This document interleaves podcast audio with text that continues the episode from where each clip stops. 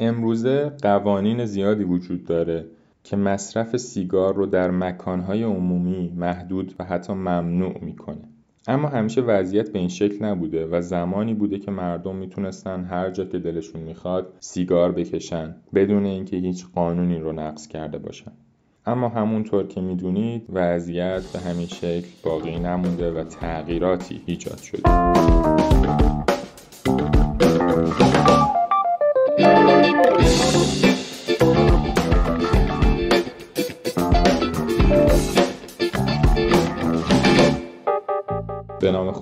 سلام من امیر محمد یاوری هستم و این دومین قسمت از ResearchCast هست که میشنوید.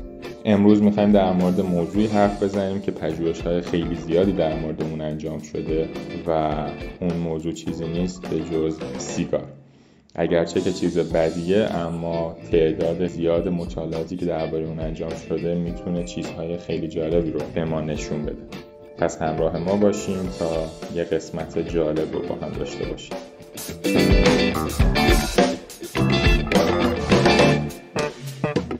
تاریخچه مصرف دخانیات خیلی قدیمی تر از اون هست که فکرشو بکنید. گفته میشه مصرف دخانیات یا اسموکینگ به پنج هزار سال قبل از میلاد مسیح برمیگرده. این کار در مراسم آینی قبیله ها انجام شده و همینطور میگن که اولین سیگارها که به شکل سیگار برگی بوده توسط تمدن مایه ها ساخته شده. برای یادآوری بگم که این تمدن باستانی توسط قوم مایا در حدود سالهای 2000 قبل از میلاد تا 1600 میلادی برپا بوده.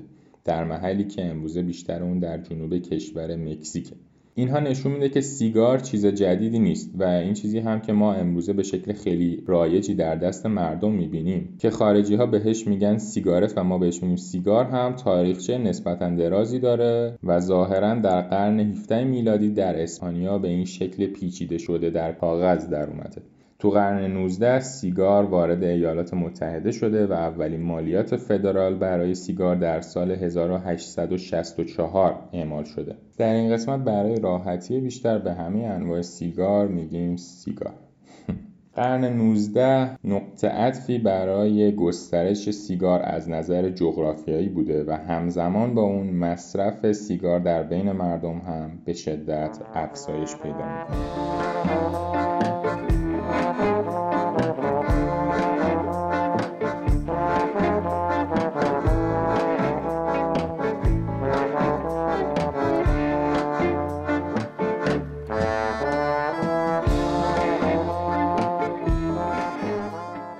اگه در Google Scholar که یکی از منابع قوی دنیا برای جستجوی مقالات علمی هست کلمه smoking رو در عنوان مقالات search کنید نزدیک به 252 هزار مقاله پیدا میشه. اولین مقاله ها در قرن 18 یعنی سال 1700 تا 1800 چاپ شدن که تعداد محدودی هستند اما از سال 1800 به بعد تعداد مقالاتی که درباره اثر مصرف دخانیات منتشر شده روز به روز افزایش پیدا کرده. اولین مطالعات درباره سیگار در پاسخ به سوالاتی بودند از جمله اینکه چه تعدادی از مردم سیگار می‌کشن یا اصلا چرا مردم سیگار می‌کشن و کم کم مقالاتی منتشر شده درباره اثرات سیگار بر بدن انسان.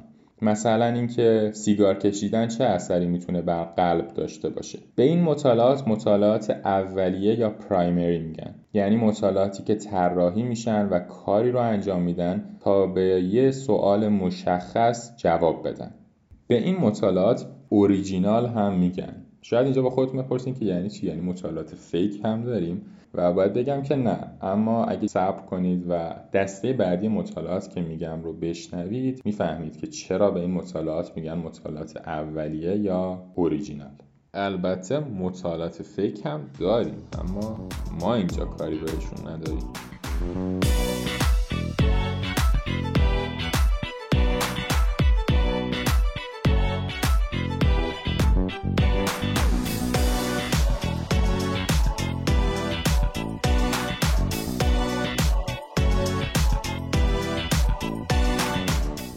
دسته بعدی مطالعات مطالعات ثانویه هستند طبیعتا. این دسته از مطالعات در واقع به جمعبندی نتایج مطالعات دیگه می‌پردازند به این صورت که مطالعاتی که درباره یک موضوع خاص انجام شده رو بررسی می‌کنن و با جمعبندی نتایج همه اونها به یک نتیجه واحد می‌رسن. در واقع این مقالات کار جدیدی انجام نمیدن و کارشون این هست که مطالعات قبلی رو بررسی کنن. به همین دلیل هست که به این دسته مطالعات ثانویه گفته میشه و اسم دیگه اونها مطالعات مروری یا ریویو ها هست و به اون قبلی ها مطالعات اولیه یا اوریجینال چون دارن یک کار جدید رو یا حداقل یک کار رو در یک زمان یا مکان جدید انجام میدن. در دنیای علم هر دوی این مطالعات از اهمیت بالایی برخوردارند ما به مطالعات اولیه نیاز داریم چون اونها دارن یک کار جدیدی رو درباره یک موضوع جدیدی انجام میدن.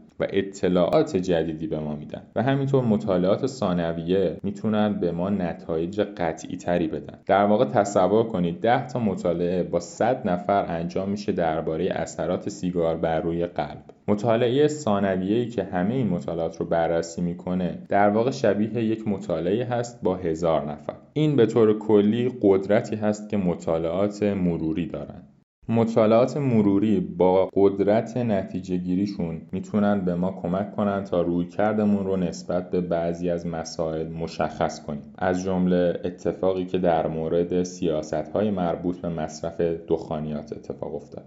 با بررسی نتایج جستجوی کلمه smoking در Google Scholar می‌تونیم ببینیم که تقریبا زمان انتشار اولین مطالعات مروری درباره اثرات سیگار بر بدن انسان در اواسط قرن بیستم بوده. شاید امروزه این برای ما بدیهی باشه که سیگار کشیدن باعث افزایش ریسک ابتلا به سرطان ریه میشه. اما این همیشه یه چیز بدیهی نبوده. مطالعات زیادی انجام شدن درباره اینکه سیگار کشیدن می‌تونه باعث افزایش ریسک ابتلا به سرطان ریه بشه. این مطالعات سالهای سال انجام شدن و در سال 1950 تا 1960 اولین مطالعات مروری منتشر شدن درباره اثرات سیگار بر ابتلا به سرطان ریه. این روند ادامه پیدا کرده و امروزه ما تقریبا این رو بدیهی می‌دونیم که سیگار کشیدن باعث افزایش ریسک ابتلا به سرطان ریه میشه. در واقع درباره هر موضوعی این اتفاق میفته اول مطالعات اولیه هستن که درباره یک موضوع انجام میشن و بعد مطالعات مروری انجام میشن و این مطالعات نتیجه گیری های بزرگتر و قطعی تری رو به ما میدن.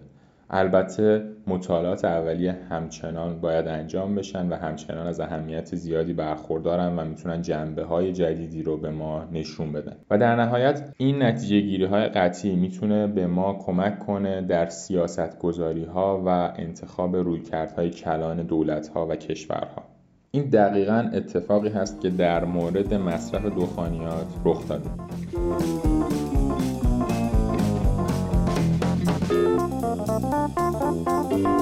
Thank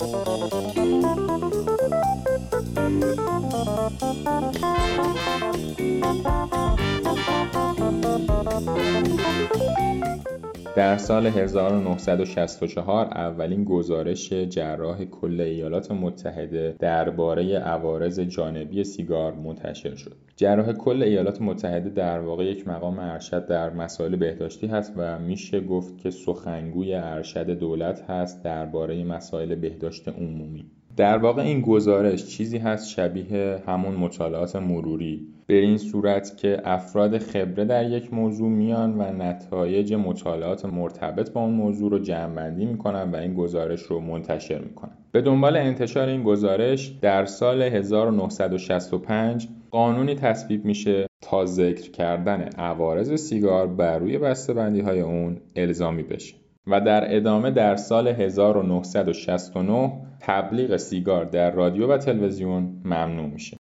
در سال 1972 دومین گزارش جراح کل ایالات متحده درباره عوارض سیگار منتشر میشه که عمده اون درباره اثرات دود دست دوم یا سکند هند سموک بوده. در واقع دود دست دوم اشاره داره به افرادی که سیگار نمی‌کشن اما در محیطی هستند که به واسطه سیگار کشیدن بقیه در اون دود سیگار هست. به دنبال انتشار این گزارش در دهه 1970 اولین محدودیت های مصرف سیگار در مکانهای عمومی اعمال میشه. دقت کنید که محدودیت نه ممنوعیت. و در سال 1973 آریزونا اولین ایالتی میشه که مکانهای عمومی اون اسموک فری بودن. یعنی سیگار کشیدن در اونها ممنوع بوده. به همین ترتیب در سالهای بعد از اون گزارش های علمی بیشتری در مورد اثرات سیگار و مخصوصا اثرات دود سیگار بر روی دیگران منتشر میشه.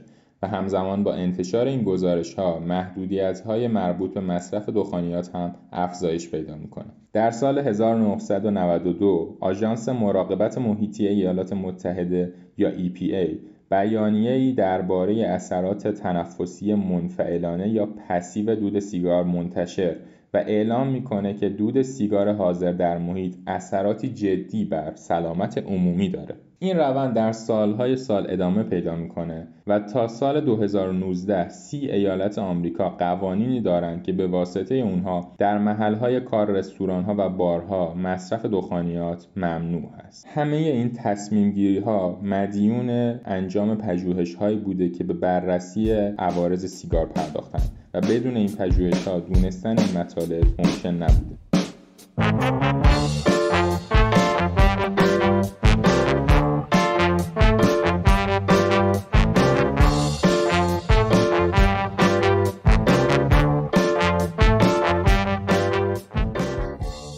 قسمت به صورت خیلی خلاصه به بررسی تاریخچه سیگار و پژوهش هایی که درباره اون انجام شده پرداختیم و سعی کردیم توضیح بدیم که چطوری این پژوهش ها می‌تونن در قانون گذاری ها اثر داشته باشن. قانون هایی که می‌تونه زندگی ما رو بهتر کنه. این یکی از مهمترین و کاربردی ترین اثرات پژوهشه.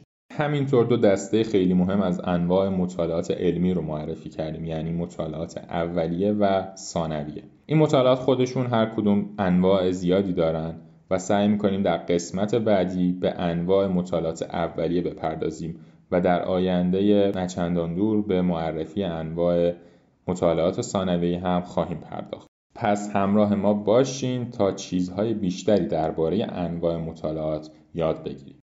و در آخر با این جمله از گوته این قسمت رو تموم می‌کنم که دونستن کافی نیست باید به کار ببندیم و خواستن کافی نیست باید انجام بدیم.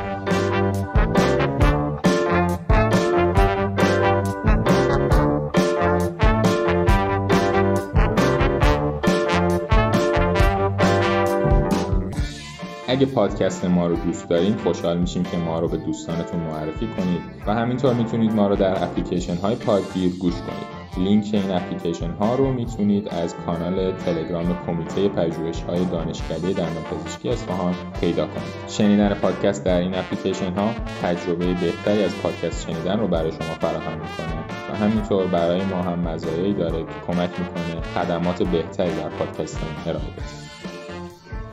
در نهایت ممنونم که همراه این قسمت از ResearchCast بودین. من امیر محمد یاوری گوینده و نویسنده این قسمت بودم. ممنونم از editor خوبمون امار رفیق پور طراح گرافیکمون محمد جواد پناهنده. ممنونم از ارغوان مراز که در تولید پادکست خیلی کمک می‌کنه و همینطور ممنونم از یوسف محسنی و سوسن صادقی و تمام بچه های روابط عمومی کمیته. این پادکست تولید شده بود در کمیته پژوهش های دانشجویی دانشکده دندانپزشکی دانشگاه علوم پزشکی اصفهان.